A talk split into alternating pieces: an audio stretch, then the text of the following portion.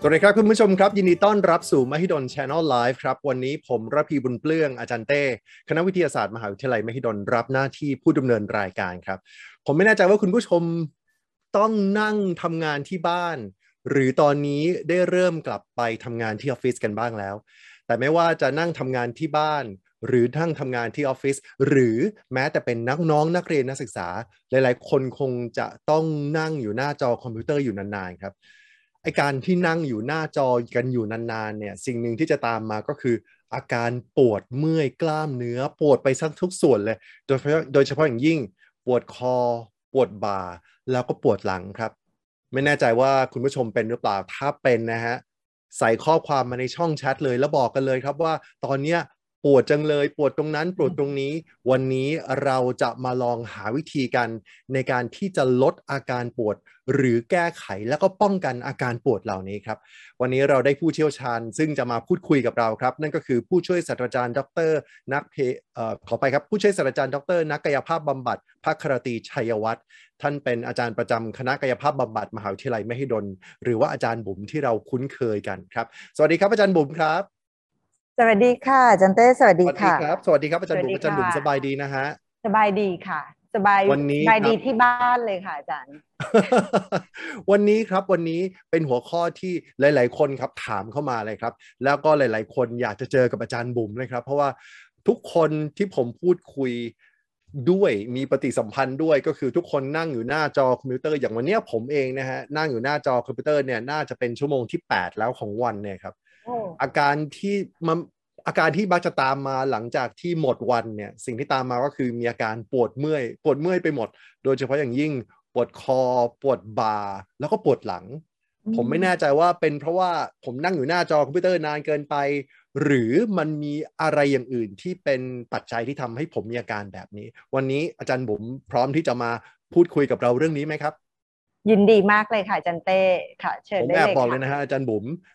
พอมีการโปรโมทออกไปว่าในเทปนี้ในคลิปนี้จะมีอาจารย์บุ๋มมา มีหลาย ๆ คนฝากผมมาบอกเลยนะฮะว่าจะคอยติดตามชม ถ้าคุณผู้ชมเป็นแฟนคลับของอาจารย์บุ๋มนะฮะขอบคุณมากเลยค่ะช่วยเข้ามาเลยเข้ามาพิมพ์คอมเมนต์เลย แล้วก็เราก็จะติดตามกัน อาจารย์บุ๋มครับ อาการปวดคอปวดบ่าปวดหลังเนี่ยมันมันมีสาเหตุมาจากอะไรได้บ้างอะครับค่ะ จริง ๆ อยากให้มองสามสาเหตุค่ะอาจันเต้ค่ะ สาเหตุครับที่หนึ่งให้มองตัวเรา วันนี้เราจะคุยอืมเรื่องตัวเราส่วนหนึ่งนะคะได้ในส่วนครับที่สองคือให้มองถึงภาวะจิตใจค่ะ ภาวะจิตใจเมื่อไหร่ที่โอ้เครียด เบื่อ เหนื่อยหน่าย พวกเนี้ยค่ะจะมีผลต่อภาวะของร่างกายเช่นเดียวกันนะคะ ส่วนที่สามเลยค่ะ คือสิ่งแวดล้อมค่ะอืมสิ่งแวดล้อมที่อยู่รอบๆตัวเรา เพราะฉะนั้นวันนี้อยากให้ทุกท่านมองสามส่วนเลยค่ะ ร่างครับกายจิตใจ แล้วก็สิ่งแวดล้อมรอบๆตัวท่านค่ะ ได้เลยครับ จะเริ่มจากตรงไหนดีครับ เราเริ่มจากร่างกายก่อนดีไหมคะ เอาดีแบครับบเบาๆ สบายๆนะคะ เบามากเลยค่ะนี่ค่ะโครงกระดูกนะคะโอ้วันนี้ อาจารย์เต้พูดถึงเรื่องของตัวคอครับตัวของบ่าแล้วก็หลังอาจารย์เต้ครับรู้ไหมคะว่า อันดับหนึ่งเลยที่เกิดขึ้นกับคนที่นั่งทำงานอย่างเราเนี่ยคือคอค่ะฮะอันดับสองคือเหรอหลัครังบแล้วก็มาบ่าค่ะ แล้วแล้วอาจารย์อ๋อเต้ทราบไหมคะว่าในส่วนของหลังเนี่ยค่ะ ถ้าเป็นคนอื่นที่ไม่ได้ทำงานแบบเราแบบที่อยู่ในข้างหน้าคอมอย่างเงี้ยค่ะเขาจะปวดหลังส่วนล่างเยอะกว่า แต่เราจะปวดหลังส่วนบนด้วยอืมแถมไม่อีกนะคะหลังส่วนบนจะเยอะขึ้น เพราะฉะนั้นอืมส่วนคอมีเจ็ดชิ้น ส่วนกระดูกหลังสิบสองชิ้น ส่วนเอวมีอืมห้าชิ้น แล้วก็มีกระดูกก้นกบจะเชื่อมต่อนะคะ ไปยังแขนและขาอืมเพราะฉะนั้นอืมร่างกายเราเชื่อมต่อกันเป็นลูกโซ่เลยค่ะ ต้องดูแลทั้งหมดเลยครับวันนี้ค่ะ อ๋อครับ อย่างนี้ก็คือก็คืออาการอาการปวดที่ว่าเนี่ยคนที่ทำงานแบบหนึ่งก็จะอาจจะมีอาการปวดที่เป็นลักษณะจำเพาะอย่างหนึ่งคนที่นั่งใช่อยู่หน้าค่ะคอมพิวเตอร์อยู่นานๆ ก็จะมีอาการปวดอีกแบบหนึ่งอย่างนี้ใช่ไหมฮะใช่เลยค่ะจันเต้จันเต้ครับลองดูนะคะสมบุ๋มครับลองสาธิตให้จันเต้ดูนะได้คะเลยครับอย่างถ้าปกติเวลาเราจะทำงานหน้าคอมพิวเตอร์เนี่ย รูปแบบมันที่หนึ่งเลยคือคอยื่นค่ะนะคะธรรมชาติเรายื่นไม่รู้ตัวด้วยค่ะจันเต้ค่ะ คอจริยื่งนครับจริง ใช่ คอยื่นยังไม่พออันที่สองค่ะไหล่ห่อค่ะนะคะอ่าไหล่ห่อค่ะ อันที่สามหลังค่อมค่ะ อันที่สี่แขนเกร็งค่ะเพราะต้องเขียนต้องพิมพ์โอ้สี่อย่างนี้คลาสสิกมากเลยค่ะหนึ่งคอยื่นสองนะคะโอ้โหไหล่ห่อสามหลังโก่งสี่แขนเกร็งสิ่งเหล่านี้ค่ะ เดี๋ยววันนี้เรามาคุยกันได้เลยนะคะ พออาจารย์บุ๋มค่อยๆไล่มาเนี่ย ผมค่อยๆค่อยๆพยายามที่จะเคลื่อนตัว เพื่อจะไม่ให้คอยืดไม่ให้ไหลห่อนะครับพออาจารย์บุ๋มค่อยๆไล่ปีทีละจุดผมค่อยๆยืดตัวขึ้นยืดตัวขึ้นเรื่อยๆเพราะบางทีพอเรานั่งไปเรื่อยๆ แล้วมันจะค่อยๆไหล ค่อย ๆ จมลงไปเรื่อยๆใช่ไหมฮะใช่ค่ะแล้วบางครั้งเวลาเรายิ่งมุ่งกับงานเรามากเท่าไหร่แล้วก็ระดับของคอมพิวเตอร์เนี่ยค่ะ ไม่ได้อยู่ในจุดที่เหมาะสมตัวเราก็จะโน้มไป หาคอมพิวเตอร์ ตรงนี้มันก็ยิ่งเพิ่มประสิทธิภาพของอาการปวดคอบ่าไหล่ได้มากยิ่งขึ้นนะคะ เพราะฉะนั้นเราอาจจะต้องดูลักษณะของตัวคอมพิวเตอร์เช่นเดียวกันค่ะว่าอยู่ในระยะพอไหมวิธีง่าย ๆนะคะ ก็คือว่า ตัวของหน้าจอเราเนี่ยควรจะประมาณสักหนึ่งชั่วแขนเนี่ยอ่าอืมอันนี้มองสบายๆแล้วค่ะจันเต้ครับแต่ว่าถ้าบุ๋มใกล้ไปกว่านี้นิดหนึ่งข้อศอกนะคะจันเต้ค่ะดูแปลกๆไหมคะแปลกถ้าบุ๋มมากหนึ่งข้อฮะศอกดูแปลกครับเลยใช่ไหมคะครับถ้าครับบุ๋มเกินหนึ่งช่วงไหล่โอมันก็ดูแปลกอีกเหมือนกันอืมเพราะฉะนั้นรูปแบบสั้นๆ ง่าย ๆ อย่างนี้ค่ะ อันนี้ง่าย ๆ ก่อนค่ะครับเพราะฉะนั้นมันก็ขึ้นอยู่กับวิธีการที่เราจัด ระเบียบร่างกายของเรา วิธีการจัดสิ่งแวดล้อมที่อยู่บนโต๊ะของเราว่าคอมพิวเตอร์มันตั้งอยู่ในตำแหน่งที่เหมาะสมไหม มันมีอะไรที่จะช่วยหนุนหลังหรือว่าหนุนคอมพิวเตอร์ของเราไหม อันดับแรกเรามาพูดถึงเรื่องของการจัดระเบียบร่างกายของเราก่อนดีกว่านะครับพอพูดถึงการจัดระเบียบร่างกายของเราเนี่ยเรารู้แล้วว่ามันควรจะมีอะไรสักอย่างที่มันไม่ถูกต้อง เราทำอะไรสักอย่างไม่ถูกต้องกับเจ้าตัวกระดูกสันหลังของเราเนี่ยครับ มันจึงนำมาซึ่งอาการปวด พอพูดถึงอาการปวดเนะครับ อาการปวดระดับไหนที่คิดว่าเฮ้ยมันสามารถที่จะดูแลตัวเองได้คือหรืออาการปวดระดับไหนที่น่าจะต้องไปพบแพทย์แล้วล่ะ ค่ะ จริงๆแล้วเนี่ยถ้าท่านมีอาการปวดแล้วท่านรู้สึกว่าตรงนี้มันมีผลต่อคุณภาพชีวิตของท่านครับจริง ๆ ท่านสามารถที่จะไปพบแพทย์ได้เลยอืมในความคิดผมนะคะ อันที่สองอย่าให้ถึงตรงนั้นเลยค่ะอาจันเต้ค่ะครับอย่าให้ถึงตรงขนาดปวดเลย วันนี้ฮะเรามา ดูแลป้องกันดีกว่าอืมตอนนี้เราอยากอยู่ในโหมดของการส่งเสริมสุขภาพ ท่านดีอย่าปวดนะคะดีแล้วนะครัคะบดูแลจนอย่าให้ปวดเลยดีกว่านะคะ เพราะดีแต่ครับถ้าเมื่อไหร่ท่านปวดแล้วรู้สึกโอ้คุณภาพชีวิตไม่ดีเลย รู้สึกนั่งทำงานได้สามสิบนาทีก็แย่แล้ว ท่านควรจะต้องดูแลแล้วก็ปรึกษาแต่เนิ่นๆเลยค่ะ ได้ครับ ก่อนที่จะไปถึงท่าออกกำลังกายต่างๆท่ายืดเหยียดต่างๆ ผมถามให้ในสิ่งที่ผมยังค้างอยู่ได้เลย อาการค่ะปวดเหล่านี้มันเป็นอย่างเดียวกับออฟฟิศซินโดรมไหมครับ อ๋อ โอเคค่ะ จริง ๆ แล้วออฟฟิศซินโดรมเนี่ยคือกลุ่มอาการที่ทำให้เกิดโรคต่างๆ ค่ะอาจารย์เต้ครับมันจะมีโรคหลายโรคอย่างเช่น ผมอาจจะพูดภาษาต่างด้าวนิดนึง แต่ว่าได้เลยอยากจะเล่าให้ให้อาจารย์ได้จำเช่น myofascial pain carpal tunnel syndrome De Quervain มันเป็นอะไรโอ้โหพวกนี้มันเกิดจากไอ้ท่าที่บุ๋มบุ๋มเรียน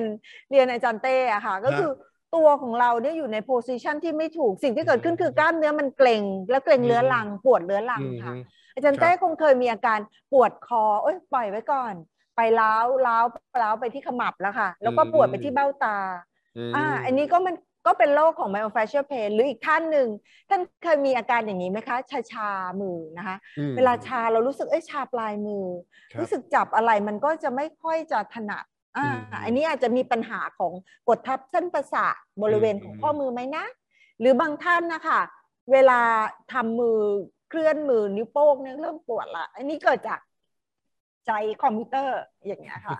เพราะฉะนั้นพวกนี้ก็เป็นอีกอันหนึ่งเหมือนกัน ที่เราอาจจะต้องดูแต่ไม่ใช่แปลว่าไม่ดีนะคะครับการใช้เทคโนโลยีเป็นสิ่งที่ดีแล้วค่ะ แต่เราอืมต้องรู้ว่าเท่าไหร่อื ความยาวขนาดไหนเขามี WHO นะคะเขาบอกว่าอย่างนี้ มีข้อครับแนะนำบอกว่าครับท่านทำงานสัก30นาที แล้วก็ยืนหรือว่าเดินสัก10นาทีอืมนะคะ ให้พักสลับกันไป อย่างน้อยไม่ต้องไปที่ไหนยืนอยู่ตรงตรงหน้าคอมของท่านนะคะก็ได้อืมแล้วก็ครับจะทำให้จะทำให้อาการตรงนี้เบาลงค่ะอ๋อเป็นการเปลี่ยนเอริยาบทอย่างนั้นใช่ไหมฮะค่ะจะได้จะจะช่วยอืมได้ค่ะ ทุกครับ30นาทีค่ะ ครับถ้างั้นเรามาดูเรื่องของการปวดคอบ่าแล้วก็หลังกัน ว่าอาจารย์บุ๋มได้เตรียมท่าท่าทางหรือว่าวิธีการออกกำลังกาย หรือว่าวิธีในการที่จะแก้ไขอาการปวดคอบ่าหลังกันครับ อาจารย์บุ๋มครับ ได้ค่ะ วันนี้เตรียมมาห้าท่า แต่ไม่ขอได้เลยสาธิตตรงนี้นะคะ นี่อันเลละยฮะค่ะ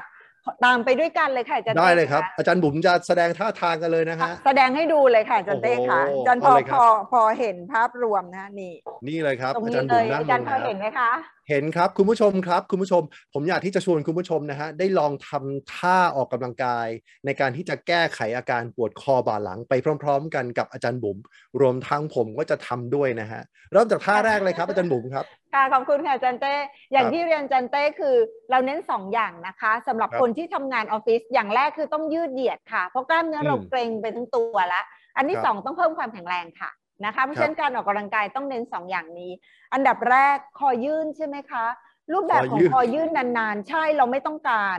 เราก็อืมจะให้มีลักษณะของการเคลื่อนคอให้เข้าข้างในอืมเขาเรียกชินอินก็คือชินถ้าเราอินไม่เข้าใจว่าคืออะไรก็คือ ตัวของคางเนี่ยค่ะ ให้มีการเคลื่อนเข้าข้างในอ่าแต่คอยังตรงนะคะ ค้างไว้ค่ะ นับหนึ่งสองสามสี่ห้าปล่อยค่ะ ท่านสามารถทำไปได้จนถึงสิบวินาทีนะคะ แต่ระหว่างทำต้องไม่ชา ไม่ปวดอืมนะครัคะบหรือไม่รู้สึกมีอาการแย่ใด ๆ เพราะว่าถ้าท่านมีกระดูกคอเสื่อม ตรงนี้อาจจะเกิดอาการได้ค่ะ อันนี้ต้องคระรับวังอาจารย์บุ๋มครับ อาจารย์บุ๋มใช้นิ้วชี้กดไปที่คางถูกไหมฮะ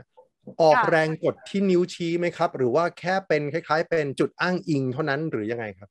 โอ้เยี่ยมเลยค่ะ เป็น guideline จริง ๆ เป็นจุดอ้างอิงจริง ๆ ค่ะ เป็น guideline เพื่อให้รู้ว่า เอ๊ะ ตอนนี้มันกำลังเคลื่อนไปแล้วนะเอ่ออมเพราะว่าบางคนถ้าไม่เคยได้เอ็กซ์ไซส์ตรงนี้เลย ก็จะไม่รู้ว่านี่มันมีการเคลื่อนไปข้างหลังแล้วเนาะ แต่ว่าเป็นการเคลื่อนที่ตัวของคอเราก็ยังอยู่ในแนวแนวตรงค่ะอาจารย์ครับเต้เวลาที่ chin in กลับไปนะครับ ถ้าเผื่อมีการเกร็งที่บริเวณ กล้ามเนื้อที่ด้านหลังของคอหรือว่าที่บ่าเนี่ยแสดงว่าเราเราเราเราตั้งใจทำเกินไปหรือเปล่าหรือจริง ๆ ต้องให้มีการคล้ายๆกับเกร็งกล้ามเนื้อที่บริเวณด้านหลังนี้ด้วยครับเอ่อจริง ๆ แล้วไม่ควรเกรงแล้วก็อืมคำถามนี้เป็นคำถามที่คลาสสิกมากเลยนะคะ คนไข้บอกต้องเกรงไหมคะแล้วบางทีก็เกรงโดยอัตโนมัติด้วยค่ะอาจันเต้วิธีการก็คือว่า ให้หายใจสบายๆ นับด้วยยิ่งดีเลยค่ะ เพราะว่าเมื่อไหร่ที่เราออกเสียงนับความเกรงเราจะหายไปนะคะ อืม เราก็จะขึ้นหนึ่งสองสามสี่ห้าหกเจ็ดแปดเก้าสิบปล่อยค่ะ อืมเราก็จะรู้สึกสบายๆแล้วก็ต่อไปมือไม่ต้องใช้ตลอดเมื่อไหร่เราอืมมีแนวทางแล้วอ๋อทำอย่างนี้ถูกต้อง อืม เราก็จะเราก็ไม่ต้องใช้ได้ค่ะ อย่างนี้พอนับครบสิบแล้วก็คือยื่นกลับมาเหมือนเดิมหรือว่ายังไงครับหรือว่าคงค้างอยู่ที่ปตำล่อยแหน่งสเดิมบายสบายๆค่ะกล้ามเนื้อก็จะถูกคลายออกอ๋อวิธีการทำใช่ค่ะ หลังจากทำต้องรู้สึกสบายนะคะ แล้วรู้สึกกล้ามเนื้อคอรู้สึกเบาลงค่ะครับค่ะนี่คือเรียกว่าท่าปรับท่าทางคอใช่ไหมครับ ใช่ค่ะท่านี้จะเป็นท่าที่ปรับท่าทางให้คอไม่ยื่นนะคะอืมหนึ่งท่าที่หนึ่งครับค่ะ หลังจากทำท่านี้ก็ไปท่าที่สองได้เลยค่ะจันครับเต้ครับ เป็นท่าที่ช่วยในการยืดบริเวณคอกับบ่านะคะอืมกล้ามเนื้อเหล่านี้จะใช้เยอะมากเลย เวลาเราทำคอมพิวเตอร์เพราะเรายกไหล่บางทีอ่าเราลืมค่ะ อุ้ยทำไปใช่เกรงไปมือเกรงไปก็ยกไปเรื่อยๆนะคะ วิธีการง่าย ๆนะคะ ก็คือว่าเราจะยืดทั้งสองข้าง แต่ว่าเดี๋ยวจะทำข้างขวาก่อนนะคะได้เลยคเวรับลาเรายืดข้างขวาเราเอามือจับไว้ที่เก้าอี้ค่ะ เพื่อไม่ให้เราอะลวงคนอื่นว่าเราทำได้เก่งแล้วลวงตัวเองด้วยนะคะ ก็ฟิกซ์เอาไว้จากครับนั้นนะคะ ก็ให้ก้มคอค่ะครับให้ก้มก้มคอก้มคอจนรู้สึกตึงและไม่ปวดนะคะครับจากนั้นให้เอียงศีรษะไปมองเข่าข้างขวาค่ะมเมื่อเราเริ่มรู้สึกตึงนะคะ เราก็ใช้มือนะคะ ให้เคลื่อนในเดเร c ชันนั้นนะคะ ยืดให้รู้สึกตึงมากแต่ไม่ปวดนะคะ ต้องไม่ปวดอืมไม่ชานะคะครับเมื่อรู้สึกโอ้ยคลายแล้วค่ะ นับหนึ่งถึงสิบแล้วนะคะ สบายละนะคะ เราก็ปล่อยอืมนะคะช้าๆให้ปล่อยครับช้าๆไม่กระชากนะคะครับครับแล้วก็ทำซ้ำค่ะอาจารย์ให้ได้สักห้าครั้งอืมข้างเดียวกันเพื่อนี่จะก่อนใช่ไหมฮะ ใช่ค่ะอาจารย์ค่ะเพื่อให้เกิดการต่อเนื่องนะคะ เวลาอาจารย์ทำบางครั้งก็จะมีอีกกล้ามเนื้อหนึงค่ะ วิธีง่าย ๆ คือ อาจารย์ค่อยๆเอียงศีรษะเหมือนมองไปที่เพดานอาจารย์จะรู้สึกตึงมากขึ้นสำหรับบางใช่ท่านอาจารย์รู้สึกไหมอ่ารู้สึกแล้วเลก็ยจะค่ะ ช่วงไหนที่ตึงมากที่สุดอาจารย์ค้างไว้ตรงนั้นเลยค่ะ สักฮะสิบวินาทีแล้วก็อาจารย์ก็ปล่อยอ๋อนี่เห็นไหมรัคะบกล้ามเนื้อครับก็จะค่อยๆเลื่อนมัดไปเรื่อยๆ ในจุดที่เราตึงมากที่สุด นะคะ ครับ อาจารย์ลองทำข้างซ้ายพร้อมกับบุ๋มดีไหมคะได้เลยครับคุณผู้ชมนะะ ครับทำพร้อมกันนะครับ แค่ผมได้ทำแค่ปรับท่าทางคอ แล้วก็ยืดยืดกล้ามเนื้อตรงนี้ ผมรู้สึกว่ามันเบาขึ้นแบบเหมือนเหมือนโม้แต่ว่าแต่ว่าแค่ได้ทำแค่ครั้งสองครั้งก็รู้สึกว่ามันเบาขึ้นแล้วคุณผู้ชมลองทำพร้อมกันนะฮะอีกค่ะข้างหนึ่งเลยครับอาจารย์บุ๋มครับ ค่ะอาจารย์ใช้มือซ้ายนะคะ แล้วก็ครับอาจารย์ก้มคอเหมือนเดิมค่ะ มองไปที่ครับ เข่าซ้ายค่ะครับ นะคะ แล้วก็เอามือยืดนะคะ ให้รู้สึก ตึงแต่ว่าไม่ปวดค่ะอาจารย์แล้วก็ไม่ชาค่ะอาจันเต้อืมค้างไว้ครับให้ได้สักสิบถึงสิบห้าวินาทีนะคะ ขึ้นแต่ครัละบท่าน ถ้ารู้สึกสบายแล้ว อาจารย์ลองหาจุดที่กล้ามเนื้อที่ตึงมากที่สุดอาจารย์ลองค่อย ๆ เงยขึ้นไปโอ้ถ้าตึงตรงไหนอยู่ตรงนั้นค้างไว้ก่อน อย่าไปอย่าไปสู้กับเขานะคะฮะแล้วก็ครับถ้าเป็นไปได้ก็อาจารย์นับหนึ่งหนึ่งสองเพราะครับว่าอาจารย์จะได้ไม่ต้องกั้นหายใจค่ะอ๋อพอครบสิบสิบห้าแล้วก็ปล่อยกคลัรับบ ครับอาจารย์ครับโอเคไหมคะ โอเค เวลาที่เราเวลาที่เราดึงดึงศีรษะลงมา เราต้องฝืนคอเกรงสู้กับแรงดึงไหมครับ ไม่เลยค่ะ การยืดแล้วก็เหยียดเราจะต้องปล่อยให้สบายนะคะ แล้วก็ปล่อยไปตามแรงของกล้ามเนื้อที่เราสามารถยืดได้ตึงมากที่สุดแล้วไม่ปวดค่ะ เพราะฉะนั้นการต้านจะไม่ได้มีผลของการยืดเหยียดตามมาค่ะอืมฮึ ทำครั้งละสิบถึงสิบห้าวินาทีทำสักกี่ครั้งดีครับห้าเซตนะคะ อาจารย์ห้าครั้งต่อเซตค่ะ อาจารย์ครับก็สามารถที่จะรู้สึกเบา หรือบางท่านรู้สึกว่า อุ้ยทำขอทำมากกว่านี้หน่อยทำได้บ่อยครั้งเท่าที่ท่านต้องการเลยค่ะ ระหว่างนั่งทำคอมอยู่ท่านก็สามารถยืดเหยียดได้เลย ได้เลแล้ยวคก็รับกลับมาได้เลยอืค่ะมดีค่ะนี่อะคือท่าที่สองค่ะอาจารย์ขอบครับคุณค่ะ ท่าครับที่สามนะคะครับอย่างที่บอกอาจารย์ว่าเราจะมีหลังโป่ง นะคะอาจารย์จริงๆท่าที่มันมีการยืดออกเนี่ยจะดีหมดทุกท่าเลย แต่วันนี้ฝากอาจารย์หนึ่งท่านะคะ อาจารย์ใช้มือประสานกันข้างหน้าอย่างนี้นะคะครับ หลังจากนั้นเอามือออกอย่างนี้อ่าอืมนะคะ ให้ข้อศอกตึงนะคะ ไม่งอครับข้อศอกนะคะครับวางไว้ที่ตักก่อนให้รู้สึกเบาๆสบายๆ แล้วอาจารย์ค่อย ๆ เคลื่อนขึ้นค่ะช้าๆด้วยนะคะอืไม่ต้องครับรีบค่ะ ค่อยๆ เคลื่อนไป อาจารย์ปวดตึงตรงไหนอาจารย์หยุดตรงนั้นนะคะ โอ้ จริงๆแล้วอาจารย์อ่าต้องยืดได้ประมาณช่วงนี้เลยค่ะ อืม ประมาณส่วนของหูอ๋อนะคะ ควรจะควรจะใช่ ขึ้นไปตั้งตั้งฉากกับพื้นเลยได้ใช่ใช่ไหม ค่ะอาจารย์ค่ะครับแล้วก็อาจารย์ค้างไว้อืมนะคะครับ สี่ห้าหกเจ็ดคแปรับ ดเก้าสิบค่อยๆ ลงค่ะอืมอาจารย์ช้าครับ ๆค่ะ ครับ แล้วอาจารย์ปล่อยมือออกได้เลยนะคะ เพื่อพักสักอืมนิดหนึ่งค่ะครับ อ่า มีคำถามครับ เวลาที่ยืดไปเนี่ย แขนผมควรจะตรงเลยไหมหรือมันงองอได้ไหมครับ อาจารย์สอบควรจะตรงแต่ว่าควรจะถ้าเกิดตรงว่านะครับรู้สึกตรงแล้ว ปวดอาจารย์หย่อนหน่อยอ๋อหย่อนหน่อยได้นะคะใช่ไหมฮะครับเผื่อแต่คุณผู้ชมจริงๆทางแล้วบ้านครับ จริง ๆ แล้วอาจารย์เอาช่วงในจุดที่เราเหยียดได้มากที่สุดอะค่ะอาจารย์จะได้เป็นจุดอ้างอิงว่าเนี่ยวันนี้เราทำได้แค่นี้นะอืมพรุ่งนี้เราจะเหยียดได้เยอะขึ้นเราจะทำได้แค่นี้ในขณะที่ข้อศอกตึงค่ะอาจารย์อ๋อนั่นแปลว่าเมื่อเราเหยียดไปเรื่อยๆ กล้ามเนื้อของเราที่มันอาจจะตึงมากๆมันก็จะคลายลงแล้วเราก็จะมีเรนจ์หรือว่าระยะในการที่จะยืดเหยียดได้ได้ได้ดีขึ้นได้เยอะขึ้นหรือเปล่าได้ฮะดีขึ้นเรื่อยๆค่ะอาจารย์อืค่ะมครับอันนี้ตอนนี้คุณผู้ชมค่ะฮะ ตอนนี้เรากำลังทำท่าในการที่จะยืดเหยียดเพื่อที่จะบรรเทาอาการปวดคอบ่าแล้วก็หลัง ตอนนี้มาถึงท่าที่ 3 แล้ว ถ้าคุณผู้ชมนะฮะได้ ได้พึ่งพึ่งจูนเข้ามาดูพึ่งพึ่งจะเข้ามาดูไลฟ์นี้นะครับ เราตอนนี้เรากำลังหาวิธีการในการที่จะยืดเหยียด เพื่อจะลดอาการปวดคอบ่าแล้วก็หลัง อาจจะลองทำพร้อมกันกับเรา หรือว่าชวนเพื่อนๆมาดูพร้อมกันกับเรา หรือแม้แต่รับชมในรีรันก็ได้นะฮะไลฟ์นี้เราจะมีการออกอากาศซ้ำกันอีกอยู่อยู่เรื่อยๆนะฮะสามารถที่จะเข้ามาดูเรื่อยๆ อาจารย์บุ๋มครับ เราสามท่าแล้ว ท่าที่สี่นะคะทุกท่าเนี่ยทั้งห้าท่านี่จะอยู่ในท่านั่งหมดเลยค่ะอาจารย์เต้อ่าเพราะฉะนั้นเนี่ยครับเราสามารถที่จะออกกำลังกายได้แม้ขณะที่เรากำลังนั่งอยู่ในโต๊ะทำงานกำลังฟังการประชุมก็แล้วแต่ท่าที่ต่อไปเนี่ยจะเป็นท่าในส่วนของลงมาส่วนหลังแล้วค่ะ อย่างครับที่เรียนในจอนเต้ก็คือว่าเอ่อจะมีอาการตึงหลังกับส่วนของขาใช่ใช่ไหมคะ วิธีใช่ง่าย ๆ คือเริ่มจากแรกนะคะ เราเอาขาวางบนบนบนตัวของเก้าอี้นะคะอืมแล้วคก็รับกอดไว้แล้วก็ก้ม อืม ครับ นะคะกลมปุ๊บค้างไว้ผมจะลองนับขยับหนึ่งถึงทำบ้าง สิบห้าเหมือนกันนะคะ ครับแล้วก็ปล่อย เป็นไง อ่าอ่า ครับ ไม่เป็นไรค่ะอาจารย์เดี๋ยวบุ๋มทำให้อาจารย์อาจจะเก้าอี้ผมอาอจายารกลองย์ทำได้ผมอยากไม่ลองเท่านั้นดูเลยครับอาจารย์ค่ะ อาจารย์ควายอย่างนี้ จะโอ้ควายอีกจะทำแล้วให้ฮะ ยืดอ่าควายเนี่ยอ๋อจะทำให้ยืดครับ บริเวณสะโพกมากขึ้นแล้วก็ก้มเหมือนเดิม อ๋อ ครับ ครับพออาจารย์ปล่อยโอ้โหมันก็จะเบาสบายมันก็จะเบาเลยค่ะอาจารย์อาจารย์บุ๋มทีครันี้บแอบถามแอบถามหลายหลายท่านอาจจะมีอาจจะมีพุงเหมือนผม แล้วผมอาจจะยกขาขึ้นมาไม่ได้ ผมอาจจะกอดไม่ได้ อย่างนี้เอาเอาแค่พอได้หรือว่าผมต้องพยายามที่จะกอดเข่าตัวเองให้ได้ครับ ไม่จำเป็นค่ะอาจารย์ค่ะเหมือนกันค่ะ อาจารย์เคลื่อนในจุดที่อาจารย์ได้ ได้แค่ไหนแค่นั้นค่ะอาจารย์ค่ะเนี้ยค่ะ ขึ้นมาเป็นแต่ละช่วงนะคะ ได้หมดเลยอาจารย์ไขว้ได้แค่ไหนแค่นั้นค่ะ แล้วก็เวลาทำหลังเราต้องตรงนะคะก่อนแล้วค่อยๆเคลื่อนลงมา ค่อยๆยืดเบาๆค่ะ ไม่ไม่กระชากนะคะ ค่อยๆเบาๆนะคะ ก็จะช่วยได้ค่ะทำได้ครับ อันนี้อันนี้เป็นตัวยืดเหยียดกล้ามเนื้อหลังถูกไหมฮะค่ะ ยืดเหยียดกล้ามเนื้อหลังค่ะ เวลาเราเคลื่อนของตัวขาขึ้นมา แล้วก็รูปแบบของการเคลื่อนจะมีกล้ามเนื้อหลังส่วนล่างกับสะโพกใช่ไหมคะ แต่เวลาเราก้มเนี่ย ส่วนหลังส่วนบนก็จะช่วยในการยืดได้เช่นเดียวกันค่ะ อืมทำสองข้างถูกไหมฮะ ข้างละสักกี่ครั้งดีครับ ใช่ค่ะ ในต่อไปเป็นท่าที่สามเออท่าสุดท้ายท่าสุดท้ายท่าที่ห้านะคะได้ครับได้ในท่าที่ห้าขออนุญาตอย่างนี้ค่ะ เวลาเรานั่งเนี่ยตัวของ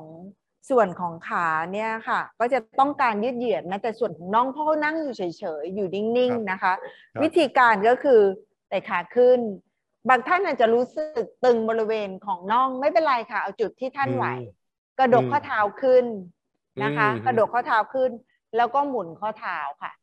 ครับนะคะ หมุนข้อเท้าไปข้างขวาห้าครั้ง กลับมาข้างซ้ายสักห้าครั้ง แล้วค่อยเอาลงท่านจะเห็นได้ว่ากล้ามเนื้อทำงานหมดเลยทั้งหน้าขานะคะ การกระดกข้อเท้าแล้วก็มีการยืดเหยียดของข้อเท้า ถ้าเราเก่งกว่านั้น ถ้าเราเก่งกว่านั้นนะคะ เราสามารถที่จะออกกำลังโดยใช้แรงเนี่ย บางท่านก็จะใช้น้ำหนักอะค่ะจันเต้ค่ะรัดบริเวณข้อเท้าเนี่ยค่ะ ก็เหมือนกับยกน้ำหนักขึ้น กระดกข้อเท้าขึ้น อันนี้กล้ามเนื้อของบริเวณของด้านหน้าก็จะทำงานมากยิ่งขึ้น แล้วก็มีปรับต้องสมดุลระหว่างหน้ากับหลังนะคะ แล้วก็เราก็หมุนเหมือนเดิมนะคะนะคะนี่สำหรับคนที่ต้องการการออกกำลังกายที่มีน้ำหนักเพิ่มขึ้นก็จะช่วยได้ครั้งครับ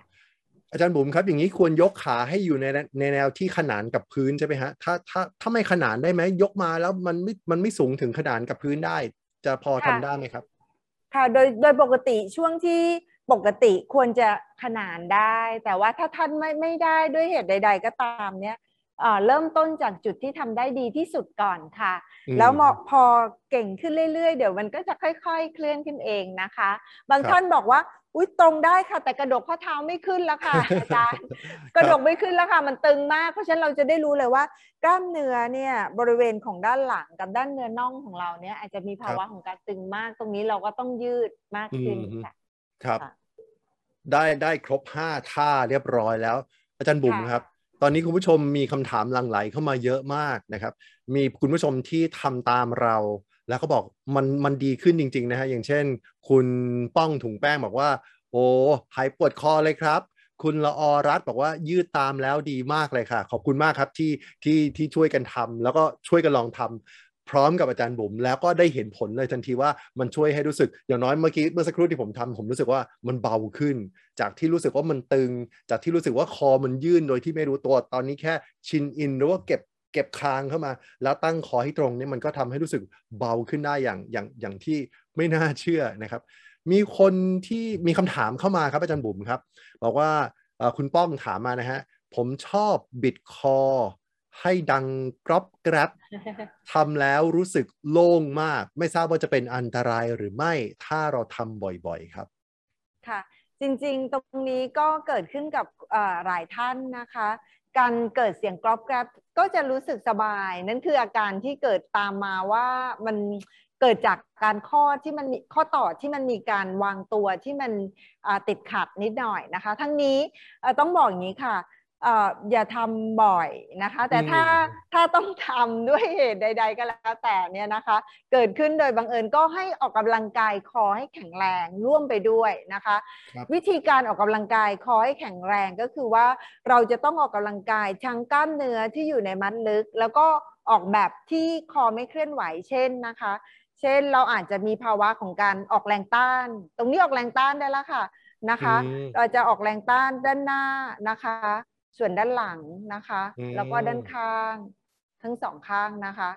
ทั้งสองข้างแล้วก็รวมกับการหมุนคอนะคะ ระหว่างทำจะต้องไม่ปวดและไม่เจ็บเห็นไหมคะว่าหน้านิ่งเลยนะคะ แต่ว่าจะมีการทำงานของกล้ามเนื้อรอบๆคอนะคะ ทีนี้ถ้าเป็นไปได้ก็ถ้าทำบ่อยๆ ก็จะเกิดภาวะที่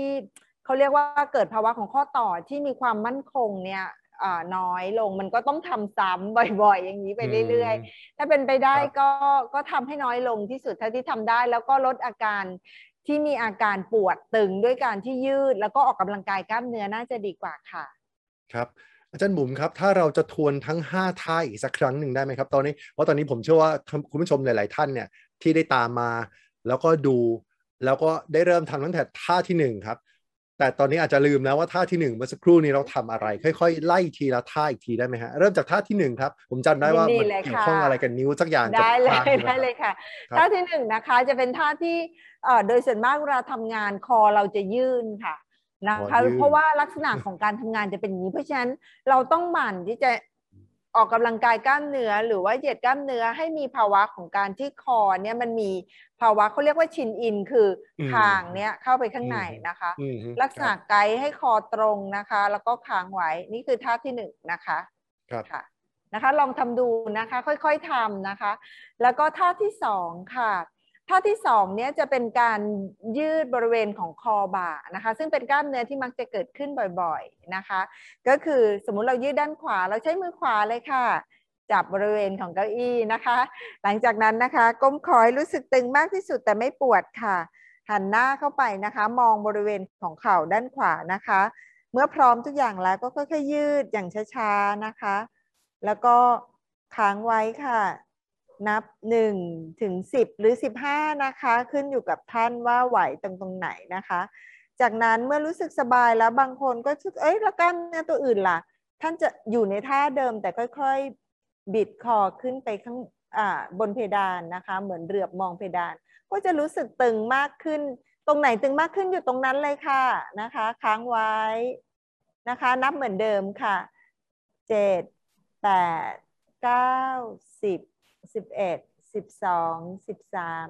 สิบสี่สิบห้าแล้วก็ปล่อยช้าๆค่ะทำทั้งสองข้างเลยนะคะทำทั้งสองข้างเลยก้มเอียงนะคะ แล้วก็เคลื่อน